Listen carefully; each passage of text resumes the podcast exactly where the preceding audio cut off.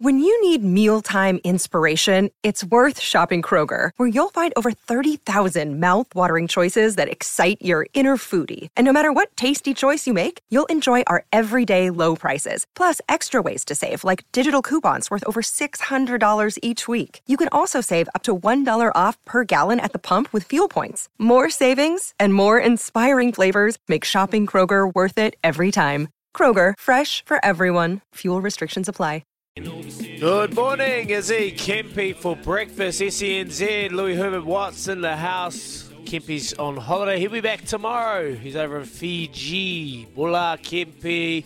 Big good morning to the crew. Robbie, Joe, Aroha. Great to see you through the camera, lads. Wish I was up there in Auckland. I'm up there on Monday, actually, boys. So, BAP's on. A few coffees Monday morning. There you go. Looking forward to it. Hope you're having a good morning. 0800 150 811 on the Kennards Hire phone line. 8833 on the Temper Bedpost text machine because that text machine was flying yesterday. It's great to be back. It is Thursday and it's just after 6 o'clock before you rip into your big day ending the week. Louis Herman Watt, how you feeling, my mate?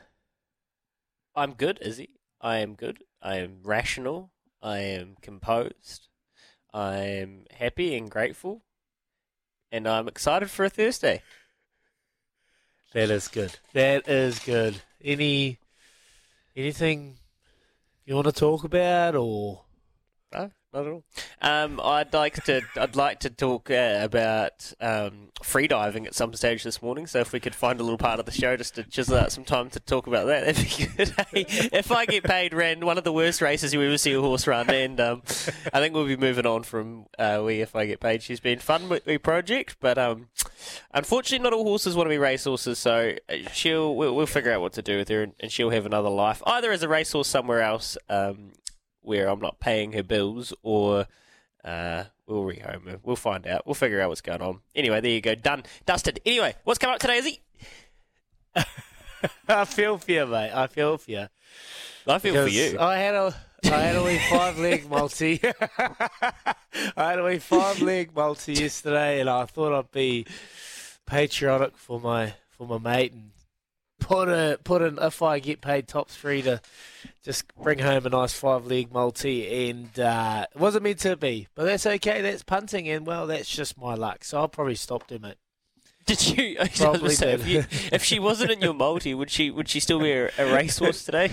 she would have she, she would have had a better chance. Let's be honest, she would have had a better better chance. But that's okay. That's racing, and I, I feel for you, mate. You're you're a champ, and you will get another one your luck will turn.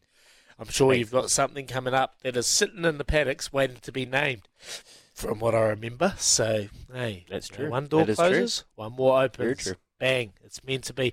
Coming up on the show, we're going to talk cricket because the test starts today. Christchurch Hagley Oval. The Black Caps are taking on Sri Lanka. So we're going to have a chat to batting coach Luke Ronchi and have a chat to him. Uh, they've had a few days off. They're back in camp and they'll be excited to uh, get back into it after a pretty historic win against England in that second test at the Basin Reserve. Wow, we couldn't believe it. Had to eat my hat. And they're back in the winner's circle. So, so good. And then we're going to talk volleyball at 7.40 with Shauna Polley as the volleyball is taking place this weekend. So whenever we catch up Shauna, she is a bit, bit of a friend of the show. She's got a wonderful story and uh, looking forward to having a chat to her. And you, t- you spoke about freediving. Yes. Oh, this is one sport I would never, ever, ever, ever, ever, ever, ever, ever, ever give a go. No chance. Can't even hold my breath when I'm. You know those mornings or those after nights when you're in the bath and you're like, "When how long I can hold my breath?" and you're like 20 seconds, you're gone. Well, William Trubridge, he's an absolute freak at what he does. He's a freedive champ, and he's a uh, what he does is phenomenal Uh, it defies belief.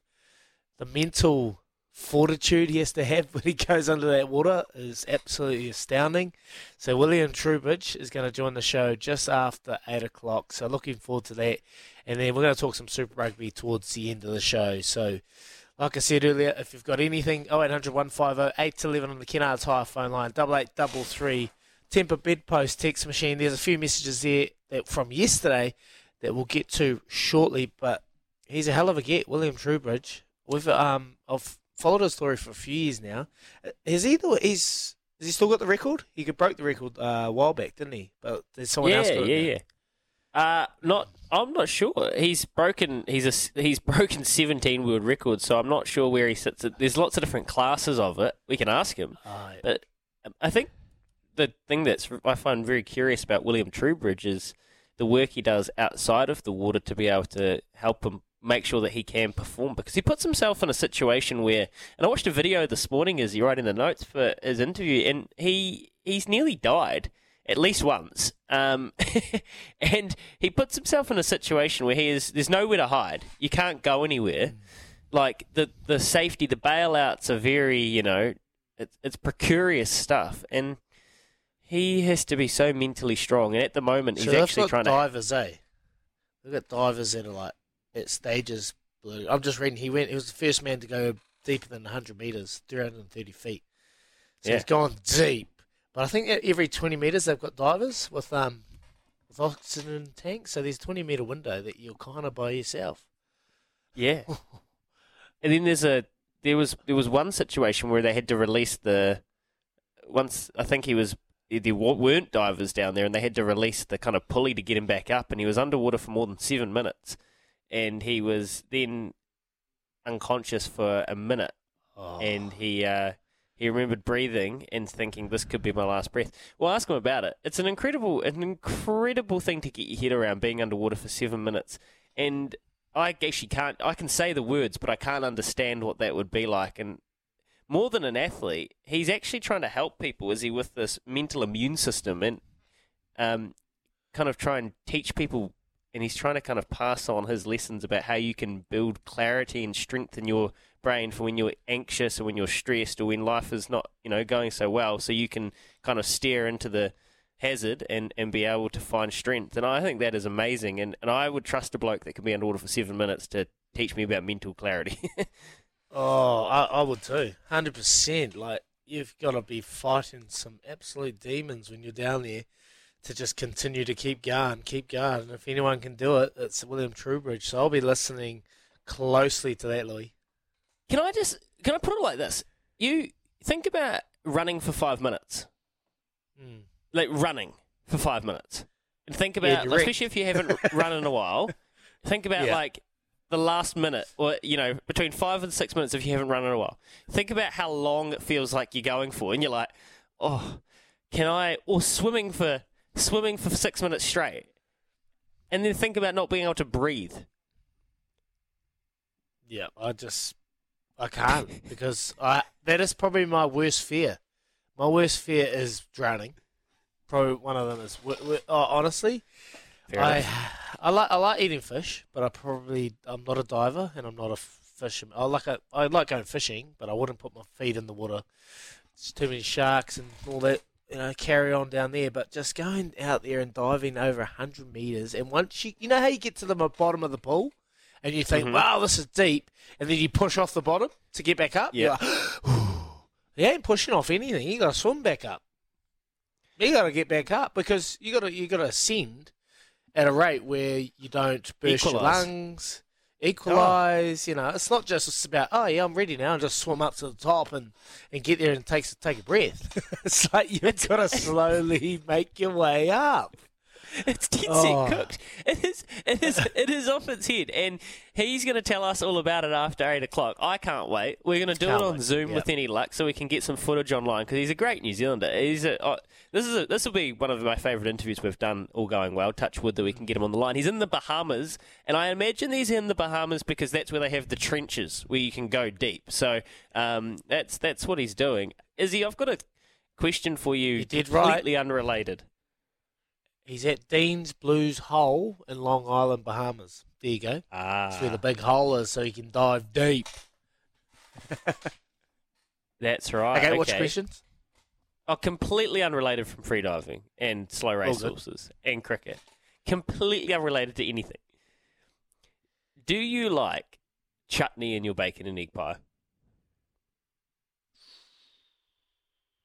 In it or on the plate? in it? Um, never had it. Never had Oh. it. So it's I've had it on the side. I, I do love a tea sauce or a bit of bit of sauce on the plate just to dip that bacon egg pie in, but I've never had chutney in it. Why? Well, yesterday I'm going to the cricket today, and if anybody is at the cricket today, come and say g'day. I'll be on the banks. I'm gonna go. I'll go take some photos for SENZ. Shannon make you one. No, well, I made one. Oh, did you? I, I tried my Who- hardest. I'm going with, who my, I'm are going with my you? dad and my I'm going with my dad and my uncle, and I tried to drop them the hints. I said I'll sort the tickets, but can you bake a bacon egg pie? And they just stoically just said nah. so, so, so, so I uh, I took it upon myself on my way from work yesterday. I picked up some eggs, some bacon ends, Yeah. and I went to make a bacon and egg pie. And at the thought, and I'd heard about this before. I'd actually never made a bacon egg pie, but I've had bacon egg pies with a little bit of chutney in it. And I, I thought to myself, I'll put some chutney in it. And I had a piece last night, and it's a sweet, sweet chili relish, and it Yeah. is an absolute game changer. It is so Is good. it? So bacon, a- onion, and then just splash some like little dollops of chutney on the base before I crack the eggs in. And um, I was just curious, double eight, double three, are people okay with that, or are the traditionalists out there going to say that is insane? Why would you put chutney in your bacon egg pie? I'm curious. Is that is that an acceptable thing to do? Did you put peas in it? I didn't. Well, that's that's that's controversial. Mm. I want to know if you like peas in your bacon egg pie because I'm unsure whether I'm a fan, but I've had plenty, and I just remember seeing the odd pea and then the odd one. So look, bacon egg pie. My wife makes a fantastic bacon egg pie. I They're so so good. Everyday simple. the rock star Daisy Dagg. I knew she would have. I actually, I, I've asked the wrong Dag. Can you, when she delivers the coffee, can you ask her? Can you ask her if Okay. it- she thinks it's okay that I put relish in my bacon egg pie? I'll put the cans on her when she comes in, and I'll let you know. Thank you. Irish John's got something to say. I've never heard of relish in it, but hey, you can be adventurous and try your own thing. That's what cooking's about, mate. You make your own recipes, isn't it? Try try new things. Some things they work, and you wouldn't have told me. Some things work, and you tell me.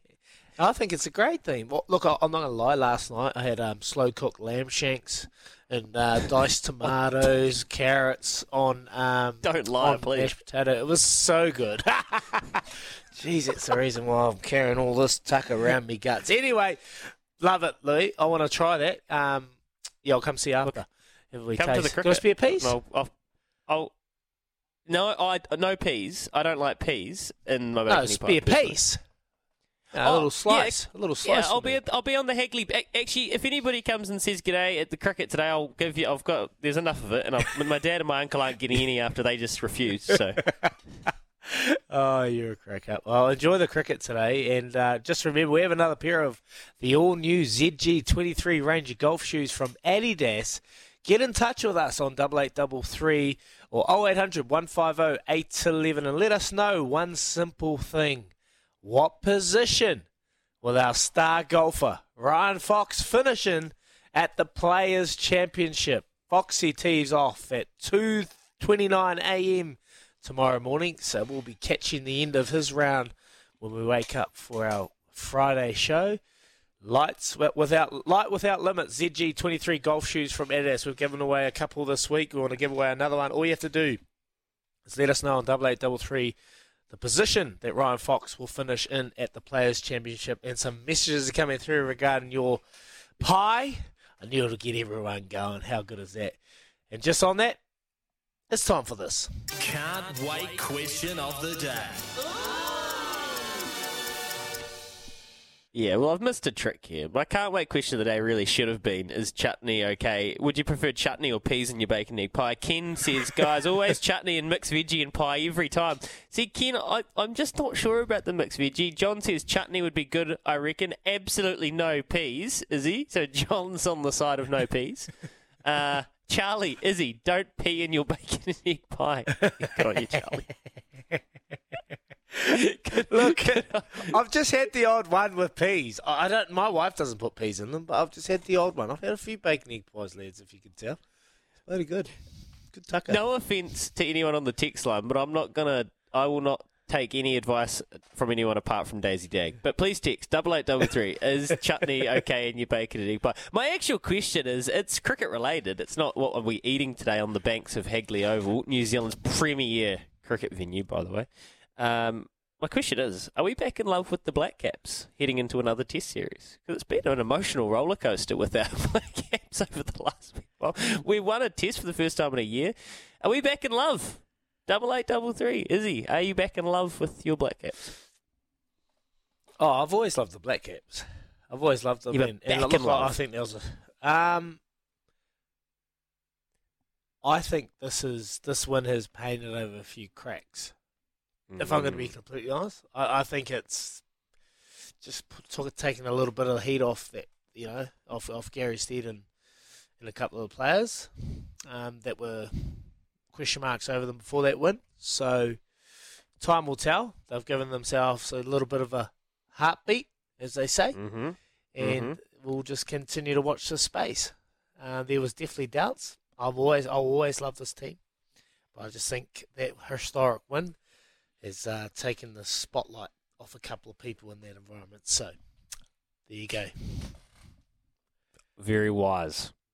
And I think I am on the same lines, mate. But I I am back in love with cricket again. I'm so excited to go. Oh, yeah. I was feeling a little bit down, and if we got pumped by England, I was would be worried about how I would be feeling today going into the Sri Lankan test. I'd probably be thinking, "Oh yeah, but whatever."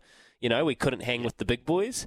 So it has given me a little bit more zest and life for cricket, which is good, and I think that's important. Yeah. Even when you're not playing your best sport, you need to keep the fans and you need to keep your fan base engaged, and they have done that in the most miraculous way. So I am back in love with the Black Caps, and I always loved the Black Caps, Yeah. but I'm back in love with them, if you know what I mean.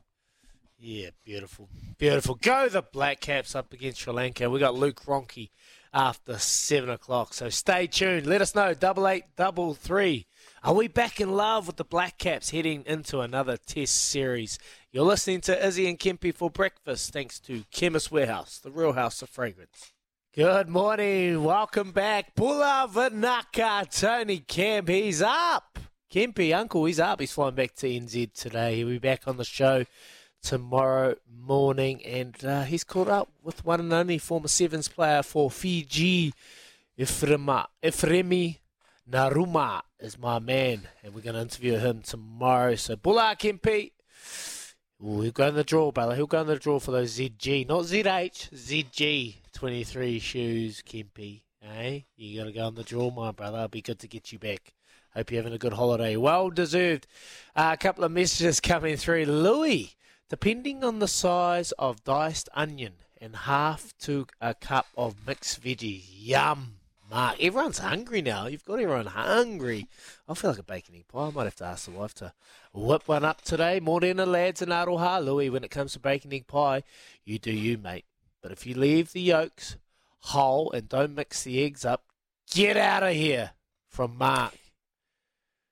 Yep, Mark, reckon. I agree. Now, I don't mix them, but I spike them and I let let the egg, let the yolk run. Not necessarily like I don't have a whisk in there, you know, but I've let the you know you break the yolk. I'm with you there. Are you a bit of a chef, Louis? No, no, no, no. no, no. Oh. Okay. well, you No, must be, I, because it's um, not easy to make a bacon egg pie. It it is so easy to make a bacon egg pie. Is it? I Okay, I've I just never can- tried. I, mate, I, I, do you know why I can tell you that? Because I try. I said Shannon, I said Shannon, Michael and Mark aren't. They don't want to make a pie. Can you, you make a pie? She's like, mate, it's the easiest thing you could ever do. She's like, sends me this Edmund's recipe. It's like pastry, bacon, egg, pastry, oven. You know, if you wanted to just do it like that, so it is easy. I might have to. I might have to have a wheel today. Have a little pie off. Okay, chutney or relish in the pie is good, Louis. Little dollops is the correct way. You can put almost anything in condiment wise as long as it holds its shape. Hence, dollops work well. Take a little salt in a container to cricket. We sprinkle enhances the cold pie. Oh yes. How good is that? Salt in a container to sprinkle on the top. Hey, you're going to be a fully fledged cricketer in that crowd, aren't you? You're going to have your little side pack, your little picnic pack, a little little uh, blanket. What are you gonna have? A little seat, couple little hazies. Oh, I've actually, believe it or not, and this will be hard to believe, I'm actually off the grog this month. I've uh, decided that summer kind of sent me for touch, so I've actually um, doing a uh, sober March, which so far I'm feeling good, and I've so I got a couple of little hazy lemonades for the cricket. well done. Good on you. It's awesome, mate. Congratulations. And um, one here from Brett. He's regarding our uh, our Adidas shoes. Foxy is going to finish in a tie for third with Scheffler and Zalatoris. Second, Tony Finau. And Jon Rahm is going to win. And Foxy will win at Augusta. And I'm hungry now. That is from Brett. So he's hungry. So there you go. A little a little tip there. So you go in the draw there, um, Bretty. And one here from Mark Louis. Oh no, we've read that one. From Mark. Morning lads. Foxy is gonna win uh Foxy is gonna go the whole hog and win it. Midfield after round one to come home strong and win this mark from Tauranga. Thank you very Wow. much. Another one from another Mark. How about Foxy finished in a three-way playoff for the title with Jon Rahm and McRoy, size 12, please. Mark, Mark, you've entered that. You've entered this every single day, so you are persistent. I absolutely love it. And then here's Izzy. Anytime we can stick one up there straight at McCullum, it's got to be good. Cheers, Steve. P.S. It would have been unbearable if they had beaten us 2 0. There you go, 2 0. Caught up with Baz last week. He's in flying form. He's absolutely flying. And all I can hear from his mouth is, What a gig, eh? What a gig. He's got a gig, is our good friend Baz. I see, what a gig, mate. Yeah, I'm getting up at 4.40 every a.m. every morning. Yeah, what time are you up? Oh, about 9. Training's optional. Training's optional, so if you can't be bothered going to training, you don't have to, and I won't, you know, pay you out for it. I was like, mate, what a gig. So you optional too, Bears? Yeah, yeah, he's optional. Anyway, that's enough of that. Keep those messages coming through on double eight double three. Are we back in love with the Black Caps heading into another Test series? Let us know that it's taking place today at Hagley Oval. They're taking on Sri Lanka. We got some headlines with Joe, and remember Quizzy Dag coming up at six forty this morning. Here's Aroha with the news for Kubota. Together we are shaping and building New Zealand. Thank you, Aroha. It's now time to catch up with the one and only Joey B for some headlines brought to you by Bunnings. Power your business with Bunnings Trade Power Pass. Joey B. Hey boys, yeah, despite being uncapped, Highlanders skipper Billy Harmon will miss tomorrow night's game against the Chiefs to get some rest, as he was on the All Blacks Northern Tour last year and can't play six consecutive games in a row. Just madness. In uh, other madness, voice, Florida Governor Ron De- DeSantis has called on US President Joe Biden to allow Novak Djokovic to compete at this month's Miami Open, despite the world number one being unvaccinated. And um, we've got a test today, boys. Matt Henry was talking about the expectations of a day one Hagley wicket. Yeah, I haven't actually been out there had a look, but um, yeah, you'd expect to hopefully have some bounce in it. Uh, traditionally, there's a bit of assistance, especially in day one here, um, but traditionally it's also a good wicket as well. So we know that uh, we will have to be accurate and, and bowl well, but um, there's still plenty of runs out there too. And those are your sports headline, boys. Trades and builders build power your business with a bus- ba- Bunnings Trade Power Pass. Sorry, it's a bit early. It's all good, Joey. All good, mate. Thanks for that wee headlines and uh, cheers for keeping us. Yeah, Billy Harmon. Anyway, I got off the bat. I got bomb squad at seven twenty. We'll talk about that more later in the show. And there's some good. Imagine how many Kinners and Powers William Trubridge could get in one breath. There's a spot on the boat with the Cuzzies if he's keen. That's from Brett. Mate, imagine that. You'd take him diving everywhere, wouldn't you? You know, you Oh, just see that little crayfish down there. You're like, oh, gotta get some breath. Come up, go back down. It's gone. Ain't the same, mate. You're in trouble if you're in that sea with William Trubridge swimming around. He's the biggest predator in the ocean. We'll, um, Brett, we're going to save that because I reckon he'll crack up. Um, we'll we'll pass that on to him. John John says, "What a gig, eh? Training optional. Ha ha ha ha. Back to the old Tuesday Thursday training. It is. What a gig. That's right, John. That is dead set right. This guy, um, and." Yeah, that's you know we're happy for him. Is he? I know you're happy for him. I'm happy for him, but at the same time, you know, you could come back and do one morning every once in a while, Bazzy. oh, he could, but nah, mate. He's sleeping in it. Bloody, he's down in Queenstown with his wife Liz and Lady Liz. We're going to call her soon. And Sir Baz, I said, if you ever become a Sir, I'm no, you got no chance of getting a Sir out of me, mate. And he laughed and said, Uh, rolling the red carpet. Yeah, yeah. So they optional trainings. No nutritionist. Eat what you want. You're all good. Sweet as. Go hard. Just turn up to training, win games, and you get the formula, mate. Nah, he's flying down there. He's got a real good buy-in with the lads, and uh, it was good to spend the week with Bez. He's in good headspace. He's um, well, you can see why he's so happy. Winning is is, is always happy, and and uh, a happy time for him in England. So I love the the comment too. I don't know if you heard Sam them talking about they're just not scared to lose. You know, they're not scared to lose. They they'll Yeah. they'll throw anything, and that's the kind of approach Baz has given these players. Like, don't be scared to lose, boys. I'd rather go out there and lose trying than battening down the hatches, which what we always talk about. And you can see that with their game. Like, look at that test match. They lost, but it was a hell of a test match. Yep, it was. And and the good thing is, I think maybe potentially the Black Caps might have been inspired a wee bit, and they'll play their own way. They're not going to go copy them, but they got first hand account of it. They were kind of enthralled into this test match and they were taken along for the ride and I hope that they kind of have taken a wee bit from it. Um, the, the big challenge is we, really all that matters is the Ashes and what happens if they go down a test in the Ashes? Does that rattle them? Do they then start to doubt what they're doing and the way they're playing? What if they go down a couple of tests in the Ashes? Um, I don't think they necessarily will at home, but what happens when that pressure gets put on them in the biggest spotlight? That's what I can't wait. That'll be, do you know what? Mm. One of my That's a telling most point. antis- anticipated sporting events of this year, the Ashes. Doesn't even have a New Zealand team playing in it. I cannot wait. This, they've got this is the cavalry that's coming back for them. They've got Johnny Bairstow. Johnny Bairstow will come in and probably take over from Foakes. He can wicket keep. They've got Jofra Archer coming in, so he'll allow Stuart Broad, Jimmy Anderson, the aging players to to rotate. Rest. And you got Chris Yep. Wood. Chris Wood can come in and fire them down. You got Ollie- Robinson, who's probably one of the form bowlers in that bowling lineup. They've got so many, so many options at the moment. So, uh, what'd you say, Robbie? Sorry, lads. Just said it was Mark Wood. you said Oh, Chris Ma- Wood. Mark Wood. the, the, Oh, Mark Wood. the New Mark Zealand Sorry. striker. Yeah, yeah, Chris Wood. That's yeah. Thanks for, thank you, thank you. That's why you're there. You're a cricketer nufty, mate. You, you excited for the Glad, Ashes? glad to be here. Yeah, no, I'm I'm really looking forward to it. I'm with Louis. Um, doesn't have a New Zealand team, but I'm I'm just really looking forward to it. God, it's gonna be a hell of an event. Uh, uh, are you back in love with the Black Caps? You wouldn't have fallen out of love with them, would, would you? You're an absolute fan of them. Yeah, I I I've fallen out of love with some of their selections, but uh, the Yeah. team itself, yeah, never never fell out of love. Beautiful, beautiful. It's taking place today, and Louis is going to be there with his bacon egg pie. And he said, if you see him, go have a bacon egg pie. I want everyone to eat it so he doesn't even get a piece. How good would that be?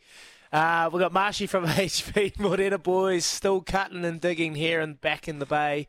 No power, no internet. Is the cricket on the tranny anywhere in or RNZ still too useless? Cheers, Marshy at HB. Um, I don't know. Is it, has it been broadcast over the over the airways? It would be, wouldn't it? Go search. I won't give you the frequency because I'm not getting any free promotion out of us. But go look up Yeah. uh, Today FM. Nigel Alden, Tom Bartlett, ripping guys. They do a good job with their commentary. So Today FM, you can um, go and track that down, Marshy. Beautiful. I, I don't know what it is, Louis, but you've got everyone going with this pie chat. Morning, Jet, gents. There is no law on bacon egg pie recipes. I run curry, onions, cream, smoked bacon, egg, salt, and pepper. If you want to change out the bacon for salmon, if Louis can make a good pie, there must be hope for his nag after it crawled home yesterday. Joey, we we parked that early, Joe. Come we on, parked Joe. that early. Come on. Why you got to do this? we to me, parked. we parked it early, okay? So we'll I move on. We'll we curry, curry, and, and, a, and a pie must be good. Must be good. All right. Um. Oh, sorry, got rid of the other one there. Sorry, Louis. Chris Fox will finish 17th position, failing that he'll finish up in position 69. Size 12, please, from Chris. Awesome, Chris. And then one more from Brenton. Ryan Fox, this is where he's finishing. Make the cut past top 50 C, top 25 B, top 10 A, top 5 A plus, win priceless. So get me the MasterCard because he's going all the way. Let's go, Foxy. Cheers, Brenton. Well, there you go. You've all gone into draw to win a ZG23 pair of Adidas golf shoes. We'll pick them at the end of the show, all you have to do is let us know where Foxy is going to finish at the players. It's now time for Quizzy Dag 0800 150 811 on the Kennards Hire phone line. A $50 TAB bonus bet is up for grabs. And if you get a wee bit stuck, Louis Herman Watt will give you a little helping hand. None of you have got stuck because Brett, you just flew home yesterday. So hopefully we've got a difficult quiz for you today. give us a call. Quizzy Dag time. This is how you do it. Quizzy Dad, come play it. This is how we do it. Quizzy Dad, come play it. Quiz is on the line, just one at a time. Don't Google a lie. Phone a friend, you'll be fine. Just listen for the signs. TAB with the prize. 50 bucks if you're wise. If you're wrong, and then we'll say goodbye. This is how we do it. This is how we do it. Quizzy Dad, come play it. Quizzy Dad, come play it. 0800 150 811. Now give us a call. Yes, welcome back. We've got a love racing coming up shortly, and hopefully Louis can lead us into a wee something. There's some big meetings taking place this weekend. But before then, we got Quizzy Dag, and we're going to get over and we're going to have a chat to Timmy from Christchurch, who is desperate for some golf shoes. Maybe fourth time lucky, Timmy. How you doing? Yeah, not too bad, is he? Yeah, that'll that'll do. You, you- how's your golf game anyway, mate? I've seen you out on the golf course. That was where we first met. You playing well? No, mate, I, I don't think I've played since I saw you that day, actually. So you need golf shoes to make you go play. I feel you. I hear you. Maybe it's your Yeah, lucky I've, day. I've been, we'll see, I've been eh? saying, I've been saying all year that this is the year I get out and actually regularly play because I'm just a hacker. But uh, you Here know, you go. If you go kit before five you go. straight, If you go five straight, you get fifty dollars TAB bonus bet, and you get these golf shoes. Okay, so good luck. Pressure. Pressure. Here we go. Name any of the teams currently sitting in the Premier League relegation zone. Uh, I'm pretty sure that one of them is um, Southampton. Southampton is correct. Ooh, question number two. Who is the favourite for the Auckland Cup this weekend? Oh, not sure. Can I get a clue, Louis? Yeah, she's a wonderful mare and she makes Katie Ledecky proud. Oh, got nothing. Um, to- Tokyo Tycoon. Oh, Tokyo Tycoon is not even in that race. Have a good day, Timmy. Sorry, my brother. Take care. Oi, tomorrow. I'll offer it again tomorrow. There you go. John from Christchurch. Good morning, John. G'day, Iz. How are you, mate? I'm good, mate. It's a beautiful morning. Been on the airways. Hopefully, going to give you a $50 TAB bonus bet. So good luck. Who is the favourite for the Auckland Cup this weekend? I think it's Aquacade, maybe. Aquacade is correct. Katie Ledecky is a swimmer. Bit bit of a cryptic clue there. Yeah. Louis, I like where you're going with that. All right. How many? Yeah, not a bad clue. Question number three. How many test matches has Sri Lanka won in New Zealand? Oh, God. Not many. Um, I'll go two. Well, two is correct. J- John, oh, that, my, my, John, my, my clue was going to be what did Scribe say? Not many. So that's, there you go. if any. I was going to add that on. So I was going, not many. any, mate. If any. Good. Well done. Here we go. Question number four. The Indian Wells Masters main draw gets underway today. In what US state does it take place? Um, I'll just say uh, Indianapolis. Fair enough. Sorry, my mate. It's not Indianapolis. No worries, fellas. Sorry, John. Have a good day, day, mate. eh? Yeah, Yeah, you too. Chat tomorrow. Ah, do we have to? Lammy, morning. Oh, morning, Izzy. Man, I missed you on the airways, but not really. Uh, Oh, I miss I've still hearing your voice love at for this you, time. though, brother. Still got a lot, lot of love for you. Uh, right back at you, my bro. Right back. Here we go. Question number four. Indian Wells Oh. Masters main draw gets underway today. And what US state does it take place? Oh, Louis, can I have a clue, please? Izzy's going to go to a concert tomorrow night, and Snoop Dogg is the artist. Oh, God. Okay. Um, no, no, I don't really know. Uh, Washington. Nah. Catch you later. I'll give you a song. boys, Thank you. Da, da, da, da, la. Din, din, din, din, din, din, din. There you go. That's your clue. Sorry, let me have a good day. Mike from Christchurch. How you doing, Mike? How you going, guys? Good, thank you. Indian Wells Masters gets underway. What US state does it take place? California? California love. Yeah, there you go. Well done. Question number five. Who is the only team in the NRL not to have played a game this season? Uh, St. George Illawarra.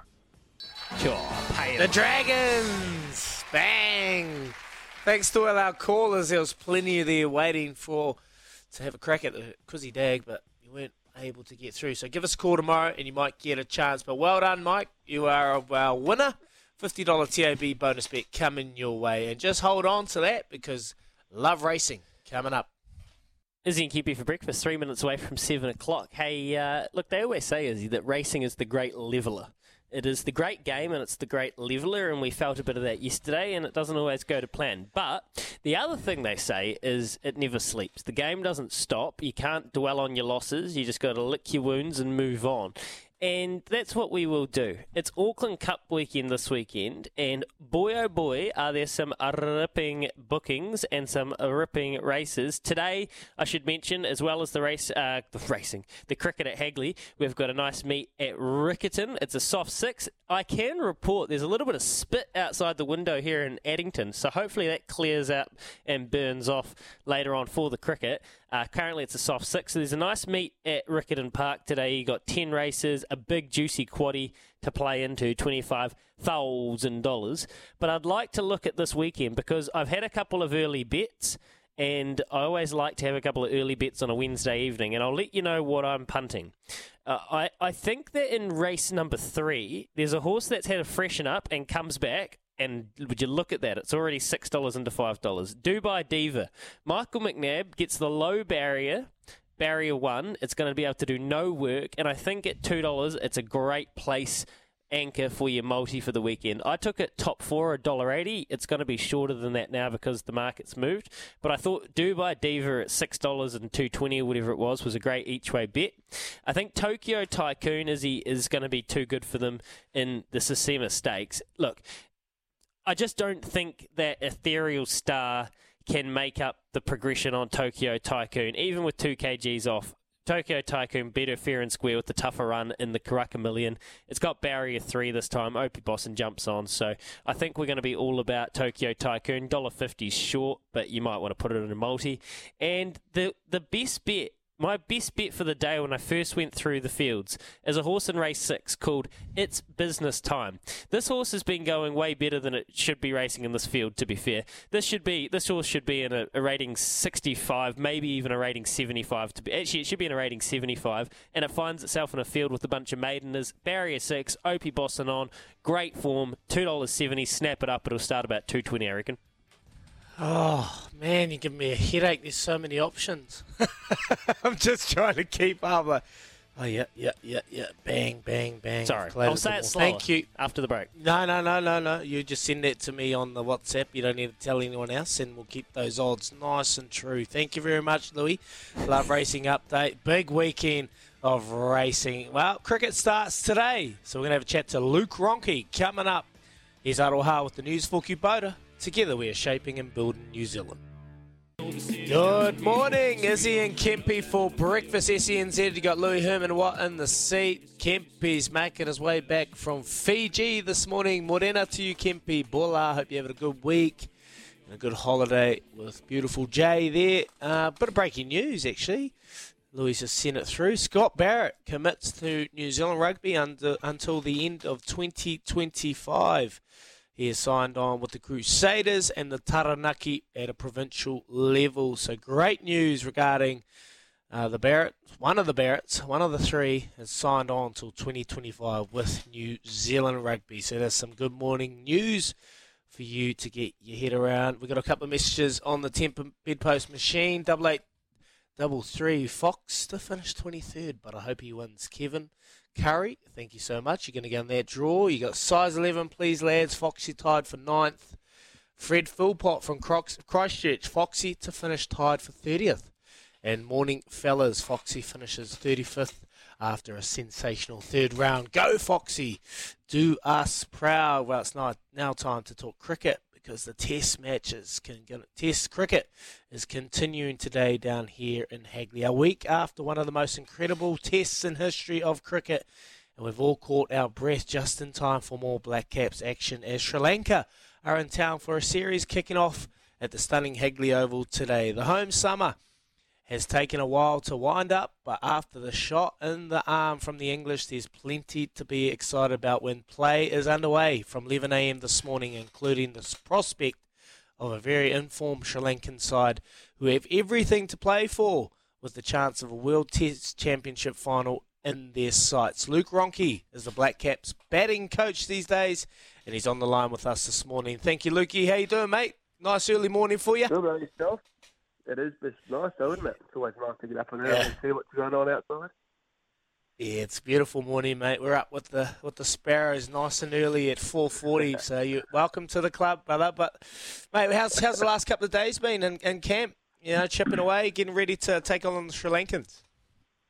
It has been. The guys been really good actually. All sort of obviously the the finish to that last test was amazing. So I think that that buzz and vibe of those last few days of that test have, have really flowed into the prep for this one, and we sort of we definitely know we've got a, a tough task in front of us with Sri Lanka being such a, a powerful team and, and, a chance to, to, to make that World Test Championship final. So um, the prep's been going really, really well, and the guys are looking forward to, to kicking it all off today. Luke, how does one team kind of move on after an episode like you had at the basin. Like you, you have to have your moment, and you have to celebrate, and you have to be carried away. But how do you go about getting back to earth and refocusing? Um, oh, I think that's a big part of cricket these days. That there is, you sort of go from one series into the next. I think now that we've got a, a totally different opposition and a different style of cricket that you're going to come up against, I think that sort of can change your focus. I think that's that is a good thing. It's sort of like, right, well, what we've just done and what's happened is is brilliant, and you want to take the good stuff for that and remember those the feelings and, and how we got about or went about sort of getting to that victory. Uh, but then you use that to, to know that right, you're onto, uh, like I said before, a completely different team and a different style of of opposition, and saying right, oh, well, this is what's in front of us now, and we have to adapt to what's in front of us and make sure we're doing it the way we know best, and then hopefully from there you sort of you get the outcomes that you're after. Yeah, that is sport. You celebrate the wins, but you know that there's just another performance just around the corner, and it's come around pretty quick in Sri Lanka at Hagley Park. Look for you, uh, Luke. You are you're the batting coach, but when you're coaching some of the best batsmen, uh, best batsmen in the country, let alone the world, like how hands on are you with with these players? So, what does your role really entail with the group? Um, there's a lot of talking, um, which is always a good thing. so the more the guys are talking, it's it's good stuff. It's it's negative stuff. It just gets different things out in the open, and, and guys feel a lot more comfortable from that. And then there's a lot of throwing of balls to guys to to work out different sort of like little technical things that they may be wanting to, to work on and, and fine tune and uh, and then uh, on the on the other side of that as well as just making sure they're happy going into a test match and, and that's the main thing. If they're happy, then more often than not you're going to get better results, aren't you?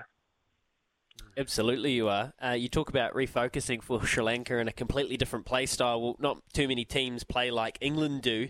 So, uh, do we expect a more traditional Test cricket sort of um, uh, performance by Sri Lanka and strategy? what can you give us of your scouting that you've done of them that the punters can look for?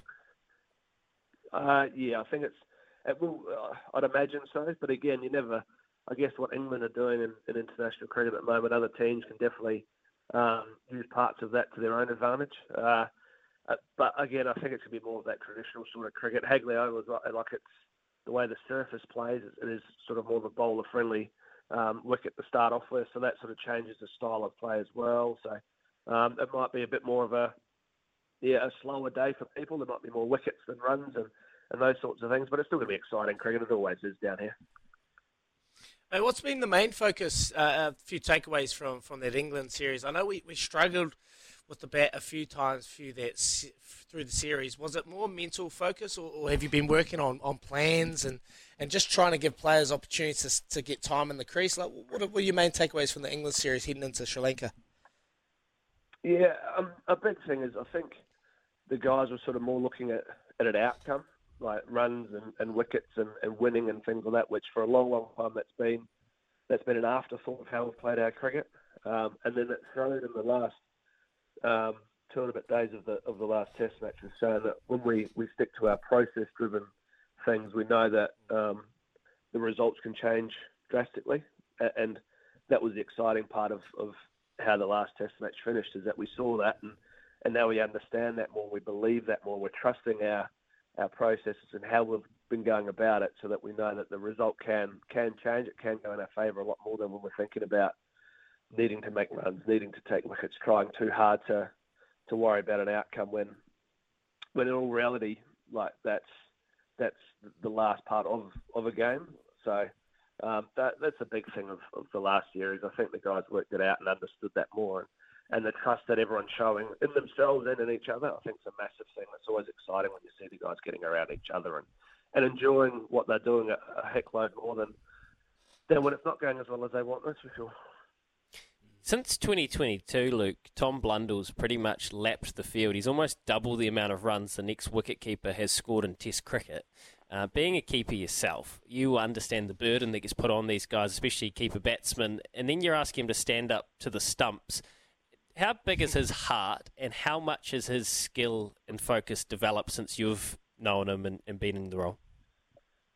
Yeah, he's been amazing. Like, and that was like the big thing was standing up to the stumps as much as he did against the for the seam bowlers uh, in Wellington was just awesome. I think that's what he's he's thriving on. It's just those new challenges. We've been to different parts of the world and, and had different conditions uh, thrown at us, and he's been phenomenal. So um, Tommy's just he's he's really trusting his skills, uh, and he's being Tom Blundell. He's not trying to be someone else. He's he's looking at the game of cricket and understanding it's what's best for him and how he best performs.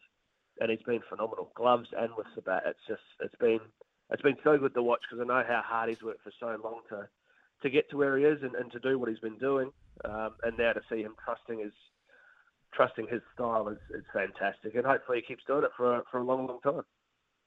Oh, it's great to see you because we know how influential BJ Watling was in that in that team, that Test side. You always relied on BJ to come in, and now I get the same sense of feeling when uh, Tom Blundell comes in that we've got a bit of heart, we've got a bit of fight left in us, for sure. Uh, Kane Williamson obviously had a, a, a, bit of a loss earlier on in the in the week, losing his grandmother. So our thoughts and prayers go out to him and his family. What, what's the latest around uh, Kane? Is is he back? We know how important he, important he is for this group. Yeah, yeah, it was a, a, bit of an unfortunate thing for the for their family to have to go through. Um, but he was, I think, at the moment he's actually on a plane right now, flying down. So I think it was a bit of um, a kerfuffle trying to get flights down with. Um, was there a Harry Styles concert or something up north or something like that? Oh, don't, bloody you Harry! Know, you know, Luke. Don't pretend like you, you went. Oh, of course I did. I love that sort of stuff. I fly up real quick, have a listen, and come back down again.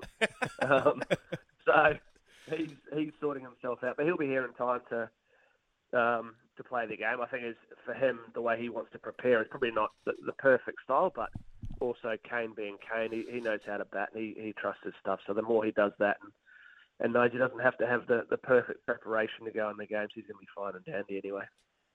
It's a little bit out of your department, um, Luke, but do you suspect that the 11 will look very similar to it did at Basin in that last test with the bowlers in particular. I assume it's usually a bowling paradise. Give us some breaking news. See, now you've said that, he's not going to, is he? Like yeah.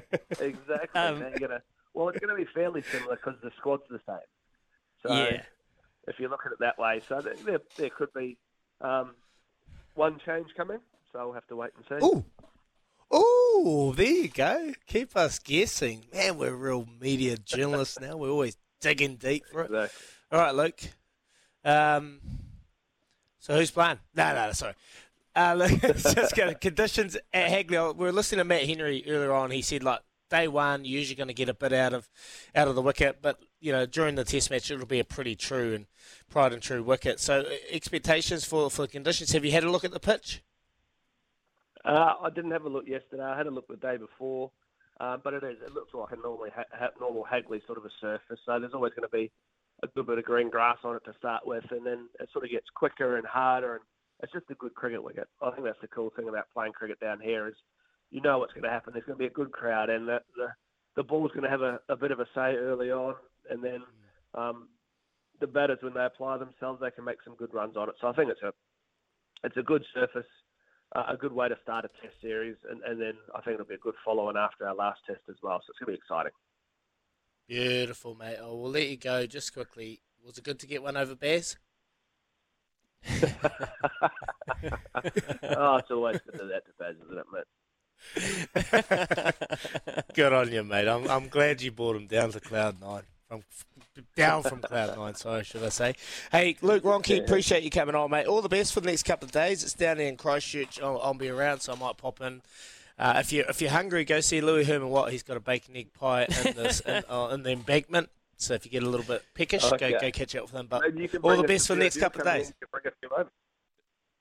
Yeah. What was that? I said if you're around, you can bring us a few over. Yeah, yeah, yeah, I'll come. Come see you. Come see you, Luke. All good, mate. We'll uh, catch up, and I'll I'll sneak a few in for you too as well. So there you go, Luke Ronchi. Thanks very much, brother. All the best. Cheers, guys. Thank you. Okay, Okay, Izzy. Bit of bit of gravy here. In, in, Investigative journalist Israel Dagg is back. He's. I love how you said we're just we're just media journalists these days. Um, yeah, unfortunately, I never played for my country, this is this I am. So, uh, but yourself, you're getting the gravy there. Held up. I suspected he was with the group already, but he's only flying in this morning. Yeah, it's it's not ideal, but uh, it's just when you're when you're experienced like that, you you as a coaching group, you won't be worried at all. Kane Williamson, that won't rattle him one bit, one bit at all. So like when you've got a bit of experience and you've got to go through these situations, I um yeah he'll he'll he'll definitely play because you know how important he is, but it won't rattle his preparation one bit. But So- there you go, bit of breaking news. And when you ready for another bit of breaking news? what do you got? Well, if you look at the tea leaves, Mm. and you heard Luke Ronchi say, "You're right, it's not my department, but we might One have one player. change." Well, the only change that I could see is that it's Blair Tickner for Michael Bracewell. Um, that is really the only thing because you look at the squad. The squad is exactly the same. Tom Latham, Devon Conway, Kane Williamson, Will Young, Henry Nicholls, Daryl Mitchell, Tom Blundell, Michael Bracewell, Tim Southee, Matt Henry, Neil Wagner, Blair Tickner, Scott Kuggeleijn. Now, I- I think we can all agree Scott Kuggeleijn is not ready for Test cricket, and he's not a Test cricketer. He's not at that standard. I think Blair Tickner showed more that he is capable when they got their chance in the Bay. Will Do we not want a spinner? well, that's that's the thing with Hagley. Um, they just Here's the question. typically Where's Yeah. Santner? Does Santner play Test cricket? Santner is breaking records for He's Northern the Districts. I know. He's destroying CD. Oh, Third spinning it a mile. to score five hundred and take five wickets in a game for ND. Can you get that around your head? No, I can't. I can't understand. I, I just don't know why he's not involved in, in the test. He'd be the Well- perfect option to come in for for Bracewell. Look, he, he fell out of favour a while ago in Test cricket, uh, probably 18 months back. Maybe, yeah, about that. And he's been used in white ball cricket, but he has gone back and he's found extreme form at domestic level. Look, I don't think, I just don't think, if if that is right and we're getting that right, I, I suspect that if Luke has kind of led us the right way and there is one change, it'll be Blair Tickner for Michael Bracewell. I can't really see another change. Wags, Matt Henry, Tim Southee write themselves down. Then the batsman, well, there's no one to change out. So I suspect that'll be it. And I guess they just don't want to spin it at Hagley. It's going to be green. They're going to pray that they win the toss. And, and even if they don't win the toss, there'll be enough juice in it for when they come in. And, and obviously at Hagley, Izzy, you've played there on the Blacklash. It's a real bouncy wicket. You get that real steepling mm. bounce. So Blair Tickner, what would he be? Six four? He's a tall man. So maybe that's what they're thinking. Oh, I can't really comment, man. I didn't face it enough, but uh, yeah, it does bounce a bit. it does bounce a bit. I can, I believe that. I do believe it, but I, am just. Who's under the most pressure when it comes to the Black Caps? Henry Nicholls. At home, Henry Nicholls on his home deck, at home needs a needs a score. Yeah, needs to score. Has to score. Will Young had an opportunity last test. Probably Got didn't two get good off to. Yeah, two two goodies. So give him another chance, see what he's got. But yeah, Henry Nicholls really needs to fire.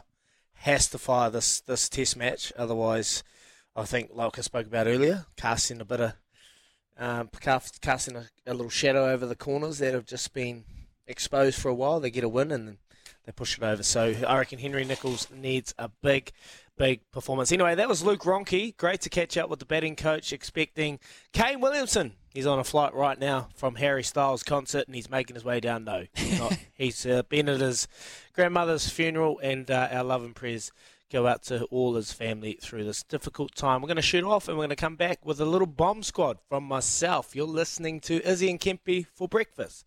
Thanks to Chemist Warehouse, the real house of fragrance. Izzy's Bomb Squad.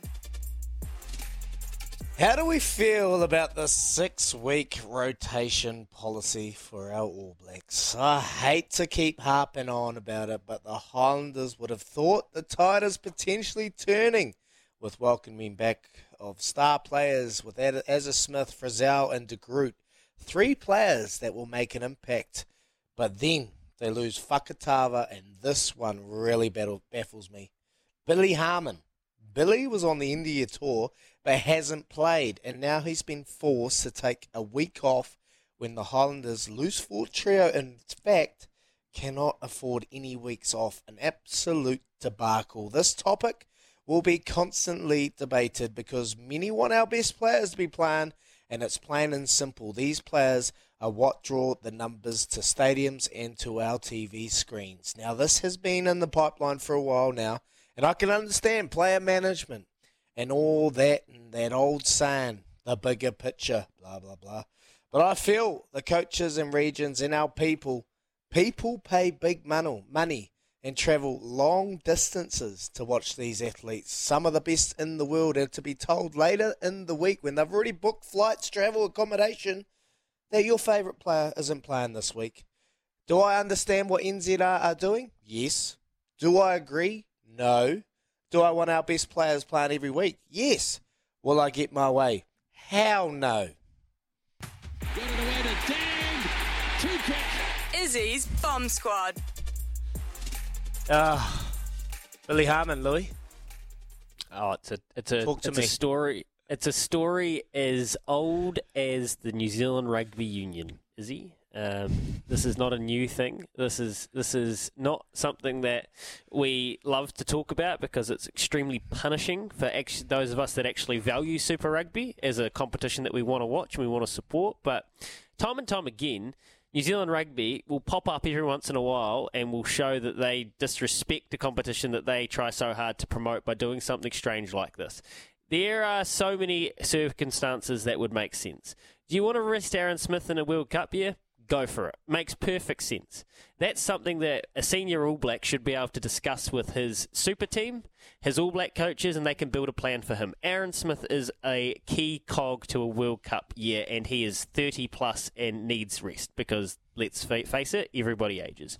Billy Harmon missing a game is pure insanity, and it is exactly what you said. It is disrespectful to the fans of the game, and it's disrespectful to Highlanders fans that already question about whether they get love from the, the, the powers that be. Um, to be able to compete on the top level. This isn't about Billy Harmon specifically because he's just a victim of circumstance here, but it's about the mentality of what Super Rugby is in the pyramid of what matters to New Zealand rugby. And it's so frustrating. This isn't the first time, this won't be the last time, but every time we've got to call it out because you said it, it disrespects the fans. It's very frustrating for us punters. Oh, we want to see the best players play. Look, I just look across the ditch and you watch the NRL and they're smashing each other week in, week out. Then they go play the Origin. Origin's on a Wednesday and then they roll back out on the Friday. back out playing. I'm like, man, these players are tough. They are tough, but that's because they've got a product. They've got entertainment. They want to entertain their fans, and without those star players playing, well, the entertainment is is, is less. So, How yeah, Billy Harmon, the player that's, that's a funny one. Um, well, probably none. No, no power. No power. They've been told specifically that they need to rest. Yes, I can see the bigger picture is the World Cup and blah blah. But when you got a a, a, product that's already waning, you know, like it's you, you you want everyone out there. This is a product that's trying to find its feet again, and you need your big players to play. Uh, yeah, look, it's. and I just feel for the Landers that they're up against the Chiefs. They've just got pumped by fifty points. Their lose four trio is already deflated, and they're having to lose Billy Harmon and Folau Fakatava, two of probably the product premier halfbacks in the country that can come on, play half a game each, and you're going to get the same. You're going to get a big impact difference. Like, yeah, it's it's a horrible situation. I feel for Clark Dermody, and he's got what five, maybe five All Blacks in his at his disposal, and he's going to have to rotate them every so often, so they're not going to play together for very And- long periods of time. and, Yes. Hey, newsflash, and he probably should be. Billy Harmon's not an All Black. Mm, let's, I know. let's let him be one of the premier Super Rugby players. They did well to get him from the Crusaders, and now he's being sat on the bench. It's infuriating. Yeah. It is. It is. Double eight double three. Let us know. Oh, five oh eight eleven on the Kennards Hire phone line. Six week rotation. I know it's been spoken about. Leon MacDonald's come out and they all paper around it. Let's be honest, because they've been held accountable by the New Zealand. they wanna be All Blacks, which is okay. That's their that's their bosses. But I'm sure on the inside, if you're behind the closed doors and you're having a quiet one with them, they'll be absolutely spitting tax. Coming up, headlines with Joe. Here's Aroha with the news for Kubota. Together we're shaping and building New Zealand.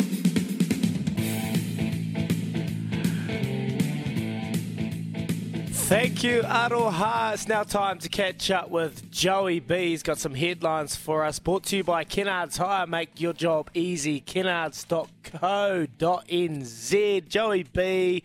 Good morning. Good morning, Izzy. Yeah, we just talk, called up with Luke Ronchi earlier this morning. You can catch that on the SENZ app.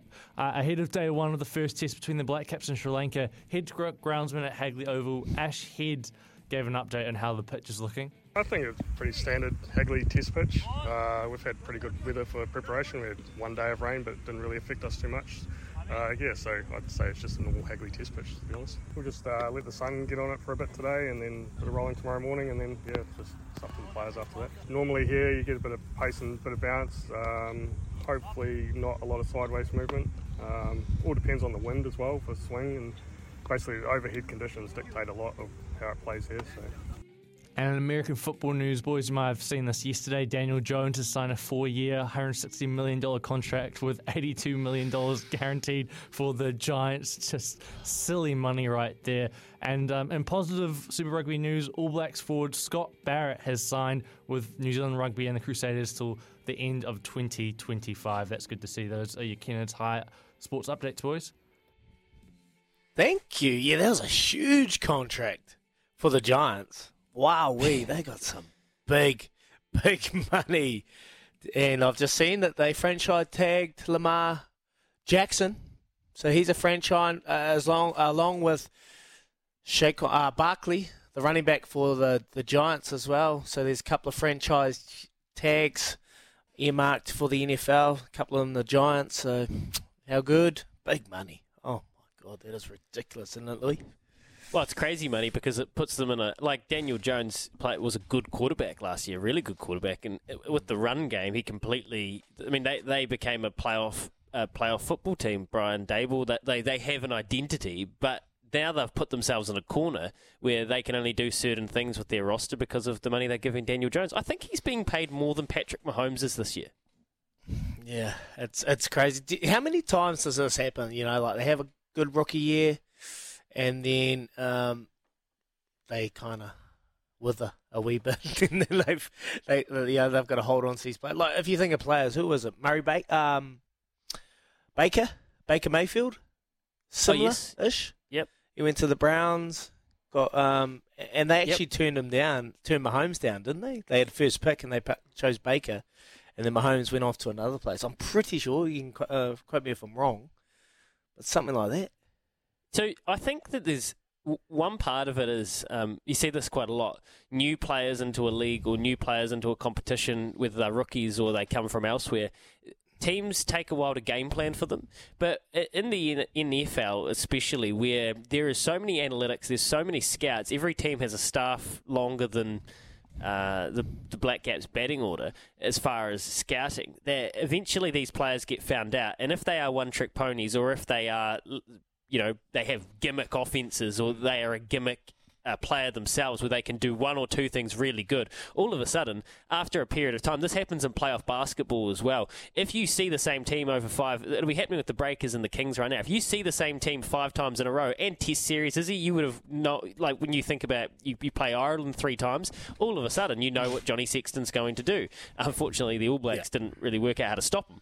But you see the player the more often, and then that that's where the decline comes. And I think it's probably more about how players play them rather than the player themselves. If that makes sense.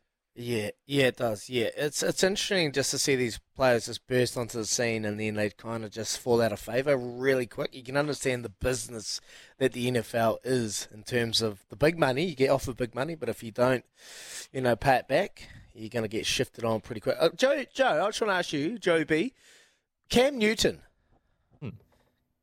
And my favourite player. He's the reason I actually followed the the Carolina Panthers. I'm a Panthers fan. Um, Greg Olsen as well, but Cam Newton, he's still ticking around. He won't. He won't ever make a comeback again, will he?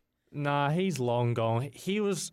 I mean, look, he he was good at throwing. I he, I think he's actually he opened the pathway for the likes of Jalen Hurts and stuff. You know, he he wasn't all about his legs. Running back, eh? Yeah, yeah, like you know that, that that kind of body. You know, he is he was viewed as a running quarterback, but he he uh, de- developed a passing game. But the thing is. He, he still needs to run it. He's his body's to being too hurt up. He was in contact too much. You know that's why in future they probably like someone like Lamar Jackson. You know that is why teams won't fully commit to him because even though he can throw it, he likes to run it, and he's going to get injured. You know, and that is a problem going forward. Yeah, that's you did right. They put their body in. He got Nice, smoked. Great Yeah, love that, Joey. Great point. Yeah, these these quarter these run uh, quarterbacks that run. They've changed the game, but man, they run the risk of getting injured, getting injured uh, completely. So thanks for that little update there, Joey B.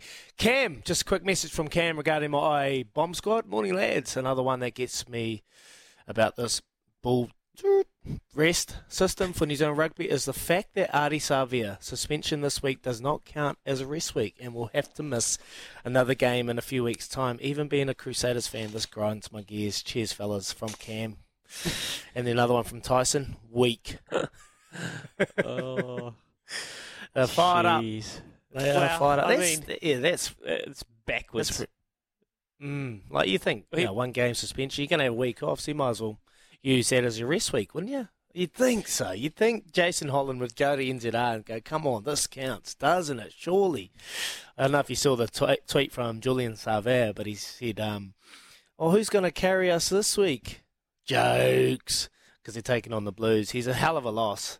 Hell of a loss for the for the Hurricanes outfit. They're taking on the Blues this week. It's going to be a great match. But coming up, we're going to talk to Shauna Polley, the volleyball player. We'll be talking all things volleyball. Back soon. Yes, welcome back. We're 15 away from 8, and it's now time to talk some volleyball, beach volleyball, Louis. It absolutely is. I just saw. Sorry, side note. Jason Roy is just hit 145 from 63 balls to chase 241 in the Pakistan Super League. Now, I just couldn't get those numbers out of my head, so I had to say them out loud. Yeah, that's just happened overseas. But you're right. It's time to talk volleyball with Shauna Polley because, well, remember we talk, caught up with Shauna years ago, actually. One of our first it was probably we were only been on air a couple of months, and she'd been around the world trying to qualify for the Com Games. Since uh, her and Alice Zeimann have been to the Com Games, they've um, acquitted themselves very, very, very well over there. Now they're back in New Zealand. There is Paris next year to be thinking about, but it's the final leg of the New Zealand Beach Tour, and we have Shauna on the line to find out how it's all going at the beach. Although it hasn't been a very summery summer, Shauna. So have you guys been playing in wetsuits or?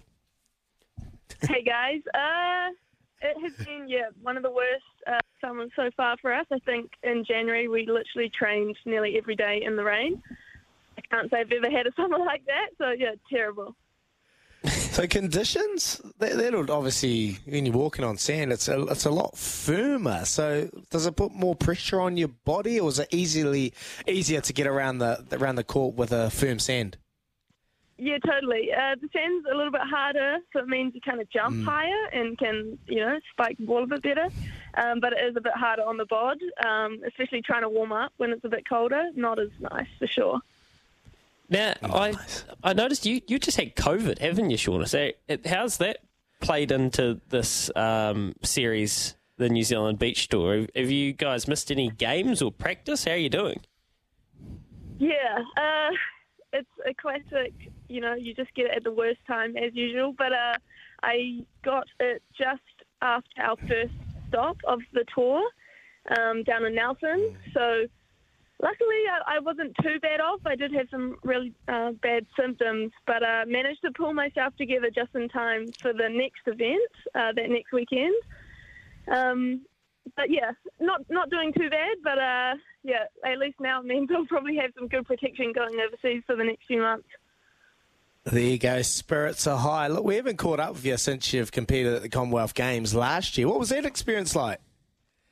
Oh, it was absolutely amazing. Um, obviously gutted we didn't quite get the result we were wanting to. We we made the semis this time, which was better than last time. But yeah, it was really gunning for that you know podium finish.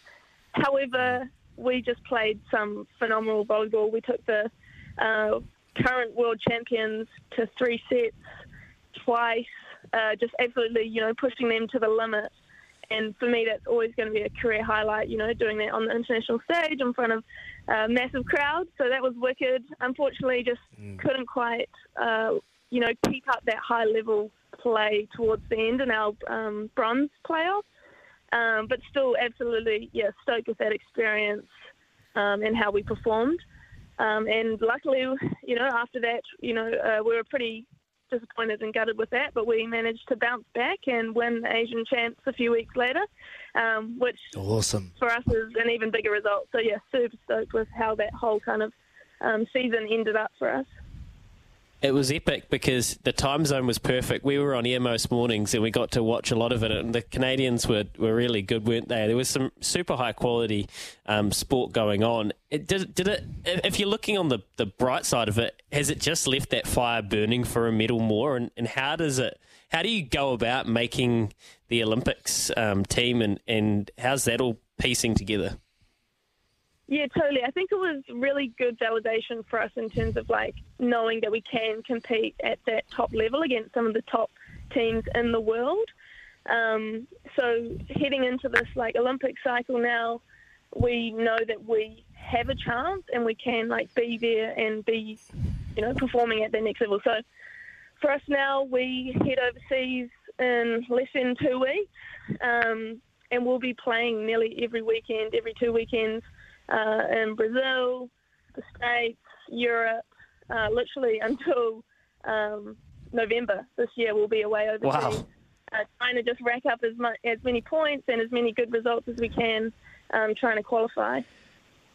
And those air points, don't forget about those air points. You've got to sort Oh, yourself out a holiday when you get rest, so you get to travel the world. Do you Yeah, ever uh, pinch yourself? Remind me when we Do have time for that. Yeah, yeah. I was gonna say, like, so this is obviously your your full time gig, or do you have a like a regular job that you kind of come back to? Because obviously funding and being able to travel it costs a lot of money. So do you have a real good support system with you? Were you selling honey? Yeah, I Or- do. is that right? Pardon? Were you selling honey? Or was there something? uh, am I- am I- Yeah, I, I still do a bit of work for um, a company that sells Manuka honey. Uh, so they when I say a bit of work, I contract to them for a few hours a week. Um, but really, I am amazing at saving my money and being really resourceful. I, I do a few little different gigs here and there at the moment. I've been running some corporate um, beach volleyball events for uh, companies, for their staff. Um, you know, I just find ways to make it happen, essentially. My rent, I, I always find really cheap rent. I just, yeah, I make it happen. Oh, can you teach me? I'm poor with money, and I'm sort of Louis. Oh, Louis good. He's tight. No, I, yeah, I'm real tight. You can you start running se- seminars or become TikTok famous on how to get around the world on twenty bucks or whatever. Um, hey, Shauna, we better I'm actually ask expert, you. Don't. Yeah, yeah, sharing uh, COVID hotel rooms and that sort of thing. Um, we should we should ask about the, the New Zealand beach tour. How's it all set up? Are you guys going to win? And is the competition being stiff? Yeah, competition has been awesome. Uh, our coach has brought over a US, um, a really, really awesome US player uh, from his college when he was back living in the States, Elena. She's come over, she's playing with our next best um, New Zealand player, and they have just really brought another level. So they actually beat us that weekend in Auckland. Uh, Post COVID, I'm not going to blame it on the COVID. They were they played awesome. Uh, I was feeling pretty good. Um, but we managed to put them last weekend back at the Mount. So this weekend is the final tour stop. Uh, it's going to be a real good battle because, uh, you know, we're one, they're one. Um, it's going to be an awesome little humdinger trying to see who takes out the title. No, you'll take it out. I remember last time we spoke. You, you're good with telling stories. Have you got a quick tour story for us that's radio appropriate? I remember you went swimming in Rwanda, from my memory. No, I don't think they went any- swimming. Oh, they nearly did. Yeah, nearly no, went we weren't allowed to swim last time. Oh, on the spot, I'm really sorry. I can't think of anything right off the top of my head. Oh, that's okay. Yeah, nothing, that's okay. nothing lately. Sorry, guys. No, that's right. What goes on tour go, uh, stays on tour. I understand the whole dynamics of it all. Don't worry about it. Shauna Polley, good luck with the weekend. It's great to have you back home with your partner, Alice Zeimann, and uh, we're right behind you. Thank you so much for your time this morning. All the best. Wicked. Thanks, heaps, guys. There she is. Shauna Polley. Nothing, ra- no, nothing radio pro- appropriate, I bet. Oh, nothing. No way, mate. Tour life is so good. They'll be having so much fun, and they get to travel around the world playing the sport that they absolutely love, seeing some wonderful destinations. It is so good. Great to hear from Shauna Polley. We'll shoot off and we'll come back and we'll flick through a couple of these messages that have come through on the text machine. Welcome back. Coming up to 8 o'clock after 8, we're going to be talking to William Trubridge, the free diver, the record holder. He's, he's dived over 100 metres, which is freakish, phenomenal. Something I wouldn't even attempt. He attempt, not one but Anyway, uh, looking forward to having a chat to him. And he is our more than an athlete. He is more than that. He's doing big things outside of the water and mental health department. So looking forward to chatting to him about that. We've got a few messages here, Louis. I'm going to read one from PJ. Morning, boys. Get ready, Izzy. The haters will be coming. Those bloody Crusaders have poached Scotty Barrett again. PJ, he's staying home. This is his home, I told you. He's playing for Taranaki, but he is in Crusader land. And this All- is Ex his All Blacks captain? Yep. Yep, without a doubt. He's got so much mana and, and people follow him and he just plays hard and tough. He's very, very good. He's gonna. He's. He, I was reading the comments in regards. Uh, Razor Ray was like, he could be one of our greatest ever, and it's a hell of a statement to say when you've got Brad Thorn, Scott Barrett, Brodie Retallick. Oh, names you read it off. But uh, yeah, William Trubridge coming up, and we're looking forward to this chat for sure. Free diving. He'll be good at getting kinners, won't he, Brett from Huntly? So maybe you can ask him that question. Here's Aroha with the news for Kubota. Together we're shaping and building New Zealand. 1476. Wherever she goes, I go, we roll, we go, flying over. Welcome back, Izzy and Kempy for breakfast. SENZ. We got Louis Herman Watt in the seat, in the driver's seat. In fact, Louis and Ke- Kempy, in fact, is making his way back from Fiji. He's been on holiday. He'll be back on the airways tomorrow morning. So travel safe, Kempy. It's been a big show. It's been a big couple of hours, but nothing is bigger than this. It's five past eight. Let's rip into it. For our communities, out of the gym and off the park, working just as hard paying it forward to our next generation. This is More Than an Athlete with Izzy and Kempe. Brought to you by Tremaine Real Estate, bringing people and property together in our communities.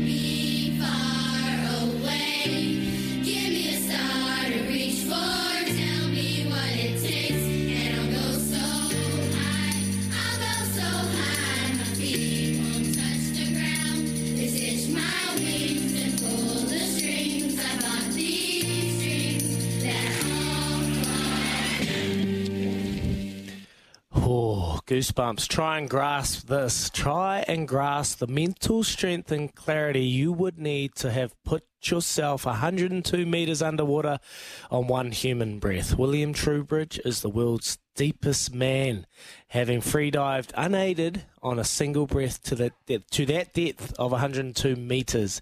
He's a seven time world champion and has set 18 world records through one of more astonishing careers a Kiwi athlete has pieced together. Out of the water, Williams on a mission to help people with their own headspace and mental immune system, as he describes it, to cope with anxiety and stresses of life. William Trubridge is certainly more than an athlete, and he's with us on the line now. G'day, William. Thanks so much for joining us, mate. Good morning, Izzy. How you doing? Ah, good. Look, look, just let's start somewhere. Talk us through it from the start. When did freediving come across you in life, and when did you realise you had a bit of a knack of it? it's for as long as I can remember, it's always been there because my family, we were brought up on a boat, my brother and I. And so we were always just kind of playing in the water, spearfishing, getting seafood, hunting for shells, that kind of thing. So it's just kind of almost part of my DNA. But it wasn't until I think when I was 22 that I discovered it as an actual sport that you could train in. And um, after that, I was just hooked. It's funny you mentioned that, William. Uh, it's so good to have you on the show, mate. But we already had a texter this morning, Brett from Huntly, say um, there's a spot on the Cuzzies boat if William wants to come and help us get some kinners. So uh, you've already got some fans out there. Do you do much free diving for Kaimoana? Oh, absolutely. Yeah. Um, here, where I am in the Bahamas now, but especially when I come back to New Zealand, uh, whenever I can, we're, we're out um, to get crays or kingfish or kinners, um, paua, everything. Oh mate, you I love my Kaimoana, but I just can't get it. So I'll be relying on you, William, to get in there and, and get us a nice wee feed. Look, can you just explain uh, how alone you are when you're hundred meters deep in that ocean? Like, what is going through your mind and your body? Yeah, you are kind of very alone, and you're intensely like with yourself. Like everything kind of is focused inwards, if that makes sense you don't really get that much stimuli from outside. There's no there's no noise. You don't see much. In fact, most of the time I have my eyes closed. Um, wow. And wow. you don't really feel your body so much in the water, right? Because there's no sensation of kind of um, you're not standing on it. You don't feel your weight, and so without all that sensory stimuli, you go inside yourself and you get a really intense experience of what your kind of your actual consciousness is like what it feels like just to be a speck of awareness drifting down into the into the depths how long did it take you to be comfortable with that feeling um it took took a i guess it was kind of almost natural to begin with because um i had that childhood so i never really felt um felt afraid or felt out of place in the water. Uh, but yeah, it's, it's like any sport. It takes a lot of training to get adapted to the point where you can stay minutes under the water and and feel kind of completely at peace down there. Mate, Louis spoke about it earlier on the show. Like it hasn't been smooth diving for you. You've been put in some compromised situations. Can you talk us through those moments when I think the deflator, uh, deflatable buoy, inflatable boy had to to uh, to release and, and get you to the surface. Like you know, like to be able, oh, I just can't get my, wrap my mind around it. That situation where you're that deep and you've got into trouble. Yeah, there have been some um, close calls, and I'm lucky to have like a really good safety team who is there to back me up. So they can actually now see me at every point on the dive. Um, they can see me on a, on a sonar, like a fish finder is what we use basically, just to track you down and up. Um, and if they see me stop moving upwards, um, then they release that counterballast and that pulls the whole dive line up. And I'm I'm not allowed to touch the dive line, but I'm kind of attached to it with a running carabiner. So if that comes up, the plate at the end of it will grab my carabiner and lift me to the surface. But luckily, there's only been one time that I've actually had to um, be retrieved that way. And did that getting past that was that a hurdle at all? Like you, you, you speak about other athletes and you train and you you train your body to be put in these situations. And I know we're going to talk about the mental aspect of what you do, and I think it's really cool what you were doing out of the water as well. But did getting back in the water after that was that a was that an issue at all? After that incident, yeah, it was a little bit. Uh, I had to kind of like question what I was doing and make sure that what I was doing was safe, especially now I have a family, and um, take my time to kind of ease back into it. Um, but at the end of the day, I knew that there was nothing that was going to keep me out of the water. So um, I was going back there one way or the other, and it was just a matter of kind of doing it in the safest way possible, I guess. Because you think when you when you deep, when you dive deep, it's like the same. When I'm at the bottom of the pool, I push off the bottom and I'm, I'm back to the top. But it's not the same for you because when you're descending, you've obviously going down there, the pressure's high, and then you're ascending and you're coming up. You've actually got to recalibrate. So it's a long journey, mate. Like when you get to the bottom, do you ever look up and go, "Oh my god, I've got to get back up there now," or is it just you switch off and you're like, just just your mind's you, you, your your mind is is just gone and you're at peace. Yeah, so if you look up, that's one of the most dangerous things you can do. It, it stretches out your throat and your trachea, which is already like super compressed. So you can actually give yourself quite a bad, um, dangerous injury doing that. But also, you're not going to see anything like the surface. You're not even going to see the surface from like 30, 40 meters, let alone from 100. So all you're going to see is this kind of like paint, pale blue light, um, if that. And so, yeah, um, that's not going to be very reassuring. And also the the halfway point of the dive, like when you turn at maximum depth, it's not actually halfway in terms of the energy expenditure that you're going to put into the dive. So the way up is a lot more intensive than the way down. We actually kind of get a free ride on the way down because once you swim past about 30 meters or 25, 30 meters, we become negatively buoyant, which means that your your lungs are compressed to the point where your body is heavier than water. So you sink without having to swim. So we do what is called the free fall and just like relax and glide down from 30 meters all the way to 102. But when you turn at 102, you pay for that free ride uh, because you're negatively buoyant. You have to work against that weight in order to wow. climb back to the surface. So how do you reconcile that when when you're down there? I mean, do you do you even think about it? Like, how conscious? Are, I know you- you started off and you told us the state of mind you're in, but are you conscious about how far you've gone, or can you be? Yeah, I'm obviously aware that I'm I've I've I've turned and I know exactly the depth that I've gone to because I've set the target, the plate at that depth. And I also have alarms on my depth gauge that alert me to the depth that I'm at. So I know where I am, but I'm not focused or or kind of cognizant of it. I'm just focused on what I'm doing in the present moment, the way that I'm swimming, and even less than that, just trying to like focus on the empty spaces between thoughts. And I'm just kind of being in that flow state where you're not having rational, conscious thoughts, you're just operating on autopilot. So, so you've obviously gone over 100 meters. Where is humanly possible to the depth that you could potentially get to? So for now, we only know that um, we can go to 102, and for sure we can put more meters on that. But it just becomes this kind of like increasingly like a gray zone uh, of, of decreasing probability. Like 103, sure, yeah, someone will do that one day, but 150, I pretty much definitely not. Um, so somewhere in there, there's a limit, and we'll just always be striving to to get closer to that, I guess. But there's no way of knowing where it is.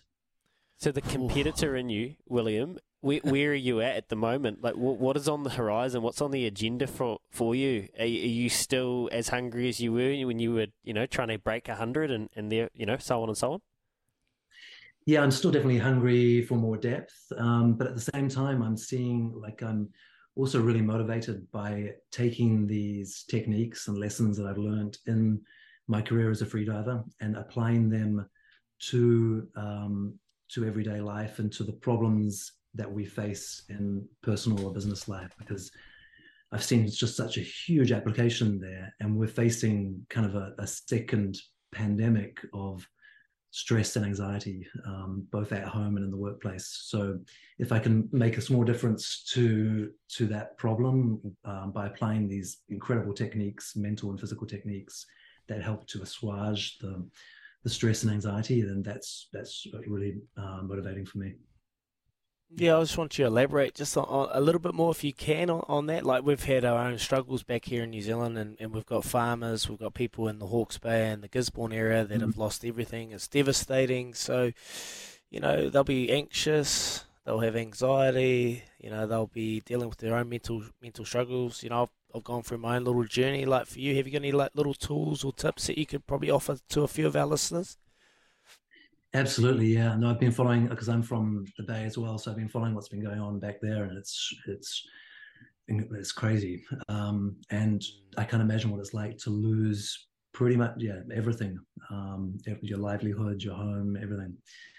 So um, I can't kind of speak to that situation, but I do know that these techniques for me have applied to even the most extreme forms of stress, like um, when I have kind of felt like I'm about to have a nervous breakdown because of different things that are coming at me. So the, the, the tools that I can give, then it has to be a combination of a mental and a physical approach. And the reason is that stress and anxiety attack us mentally through the kind of the negative self-talk that happens in our minds, but also physically through the hormones, the stress hormones that get released and the effects that has on our body. So we have to defend ourselves mentally and physically. And the physical defenses revolve principally around using the breath as a tool to activate the calming, it's called the parasympathetic nervous system that calms you down. And it's an incredibly powerful um, engine that we have with our breathing if we use it in the right way. And to kind of summarize it, um, without going into detail, the, the breath has to be nasal, and diaphragmatic uh, in order for you to activate that parasympathetic system.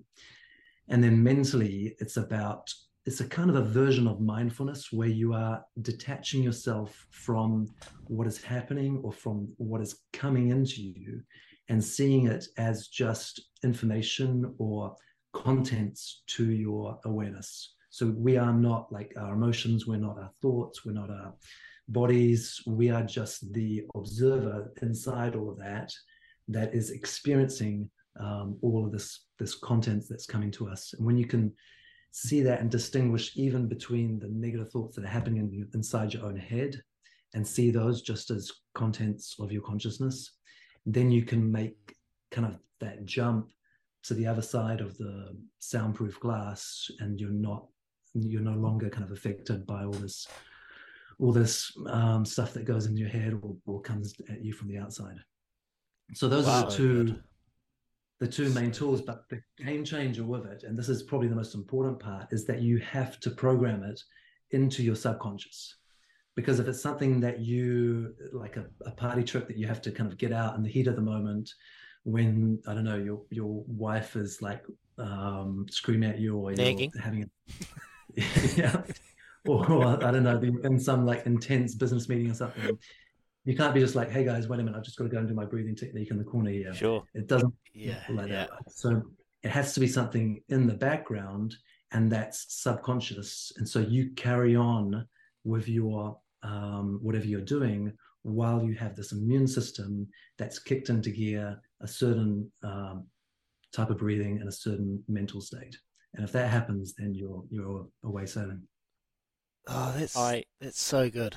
So, so I just I've just got a um, little example that I use with it. It's probably the same thing. Like if I make a mistake or if something happens to me, I try and brush my shoulder and just just try and give myself mm. a physical uh, action to get my ma- mind away from from what's happened. And the breathing's mm. something new to me that I, will I'll look to. You wouldn't have seen it, but I've been breathing this whole time through my nasal, and trying to expand that diaphragm. And oh, that does wonders. Thank you for sharing that. Nice. Yeah, the the um, we call it like a physical anchor, um, where you have like a certain movement or a certain um, kind of body part that you touch or something. Those are really powerful as well. You can kind of use them like as a you can charge them up like a battery, and then access that same state or energy when you um, do the maneuver. I, I absolutely adore the the phrase uh, mental immune system. I think it represents so much. Just to to kind of wrap us up, we'll, we'll let you crack on and um, tough life in the Bahamas.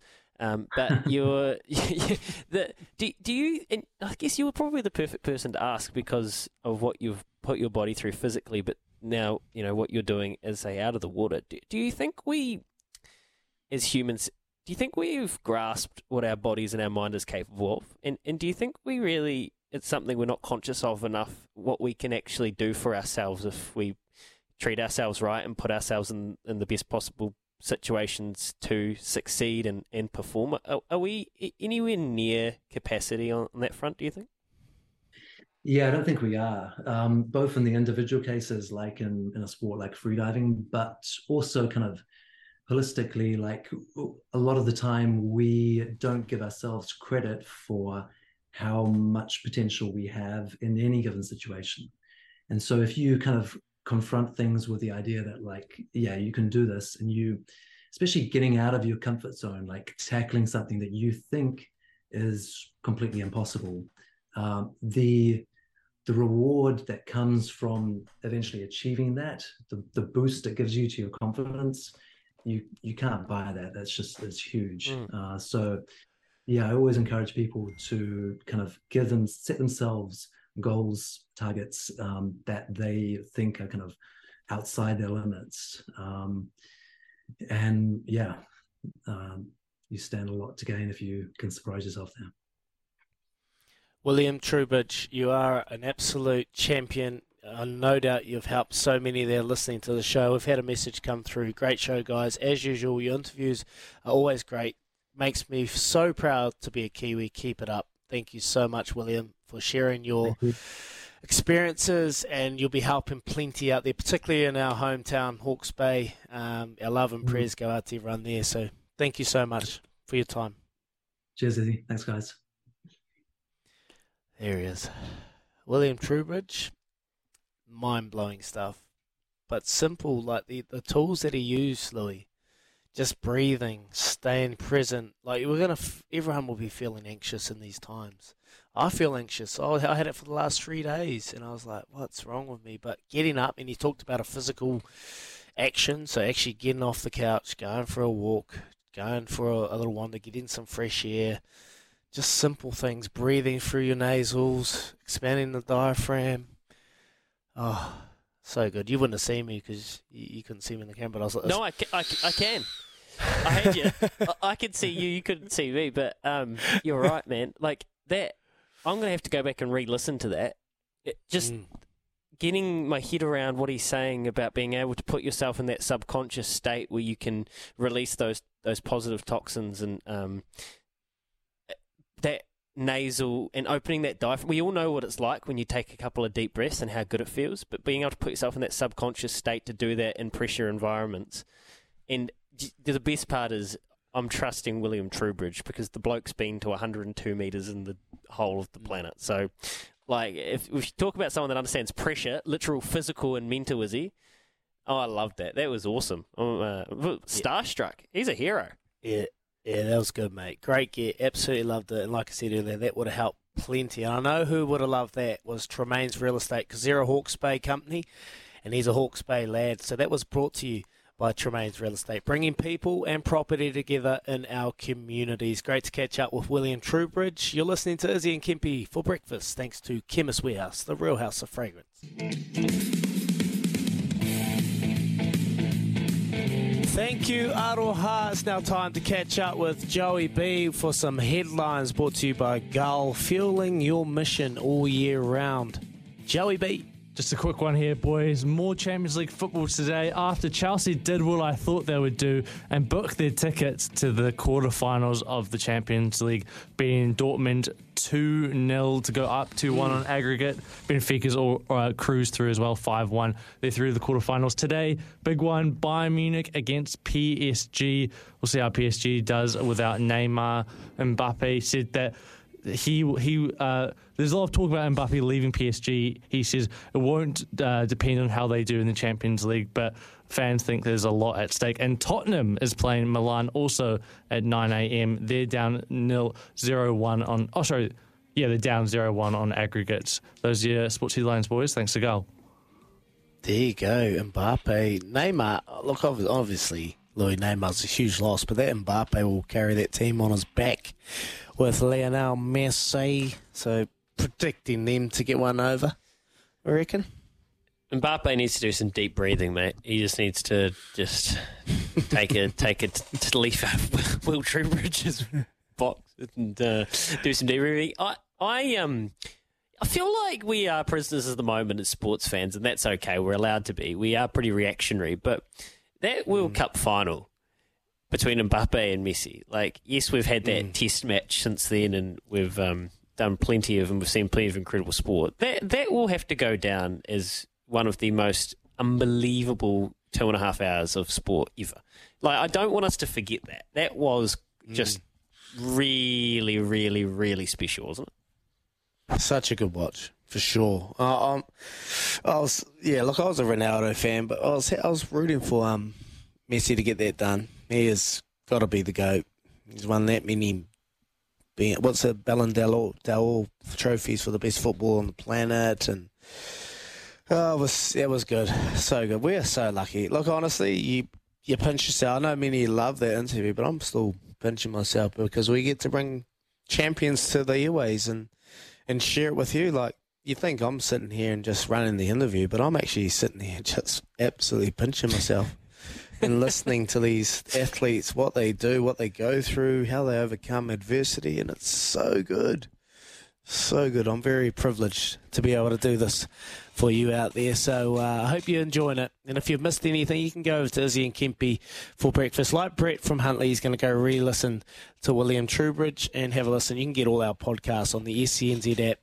Download it and you'll get everything. Read a couple more of these messages, won't we? Louis, here we go. Watch the doco, Deep Blue, I think it's called. It's about his attempt at 100 metres, I think.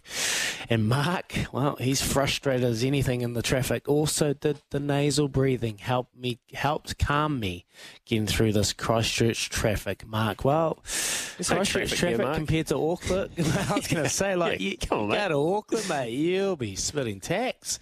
And Patty, wowzer. What a terrifying but intriguing chat. Sounds like an absolute nightmare, but at the same time, the freedom sounds intoxicating. What a guy. Appreciate it. So there you go. Remember, we are still giving away a pair of Adidas Oh, golf yes. shoes. The all new ZG G23 range of golf shoes from Adidas. Get in touch with us, double eight double three, and let us know a simple thing. What position will our star golfer Ryan Fox finish at the Players Championship? Foxy tees off at 2:29 a.m. tomorrow morning. So there you go.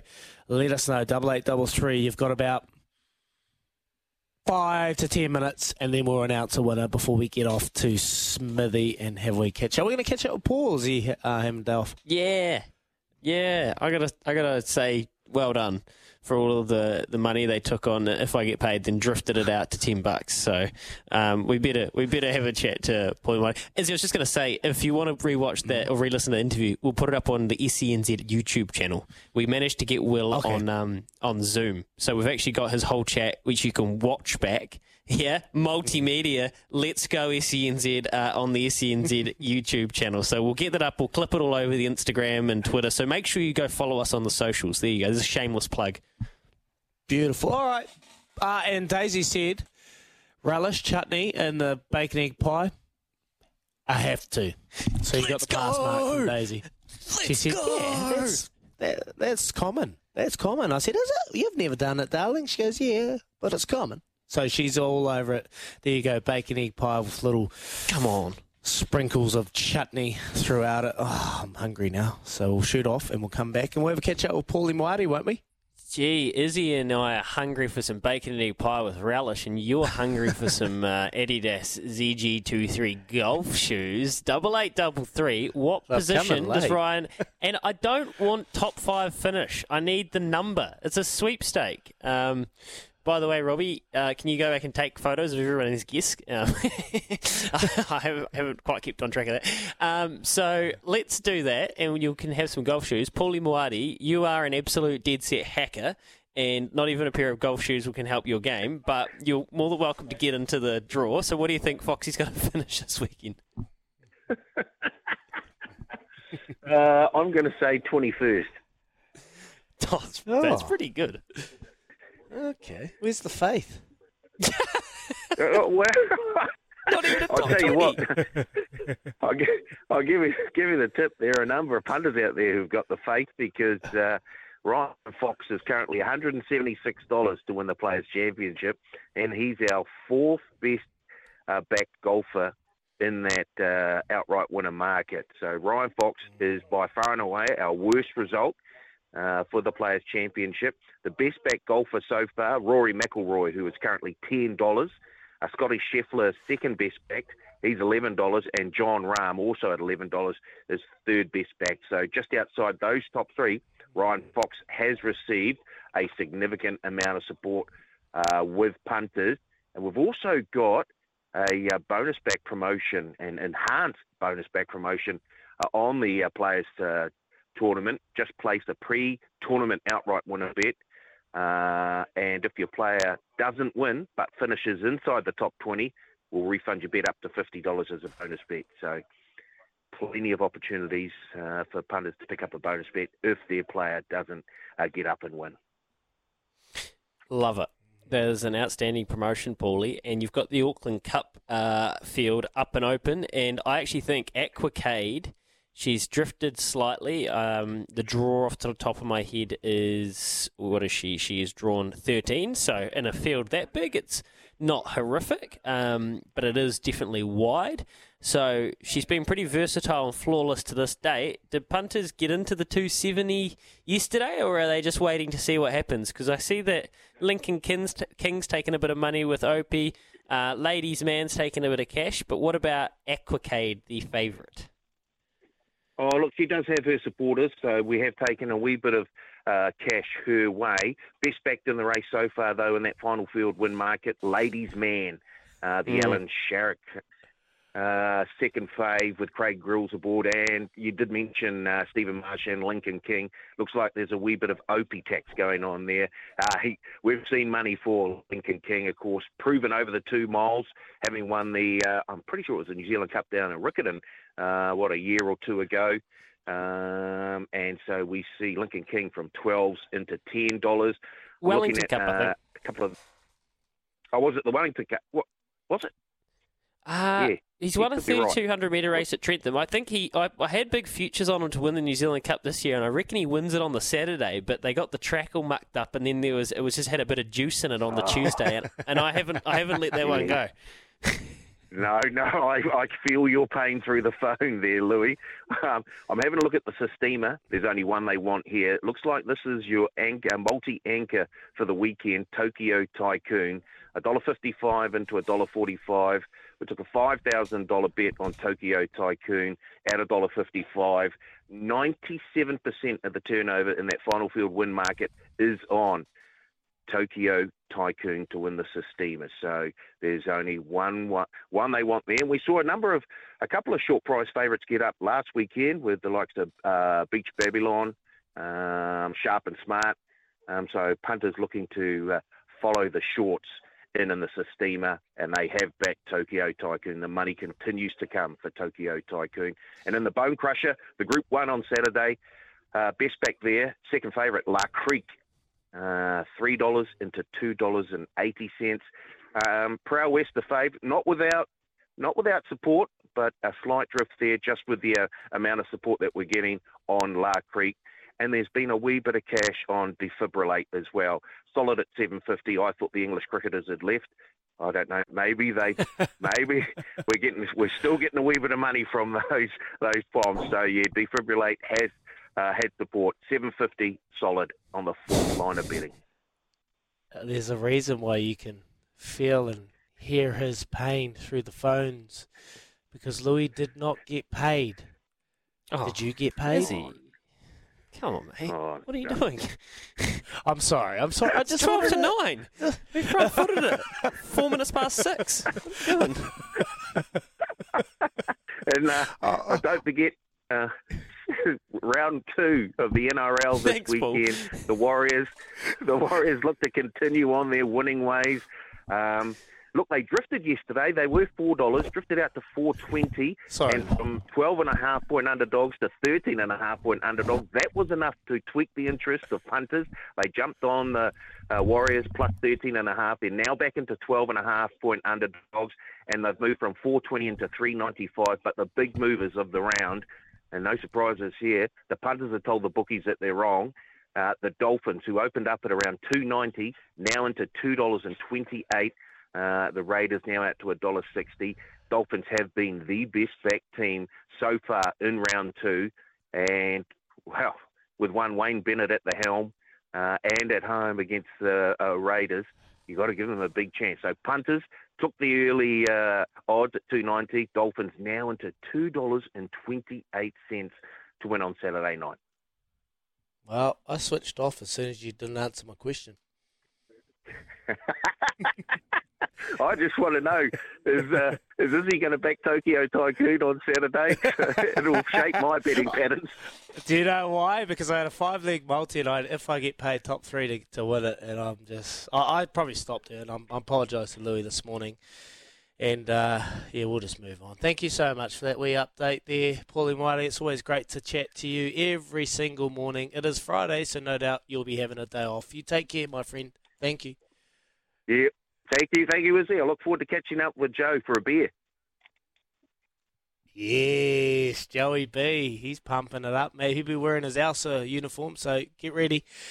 Watch and bet live on your favourite sports and racing at tab.co.nz. Please gamble responsibly. R18. Well, we've done it again. We've had it in there. Are we going to do it? nah, do it tomorrow. Uh, do tomorrow. Fun Friday. Let's shoot off and we'll come back and have a catch up with the Doyen, the one and only from Hawke's Bay. Smithy coming up.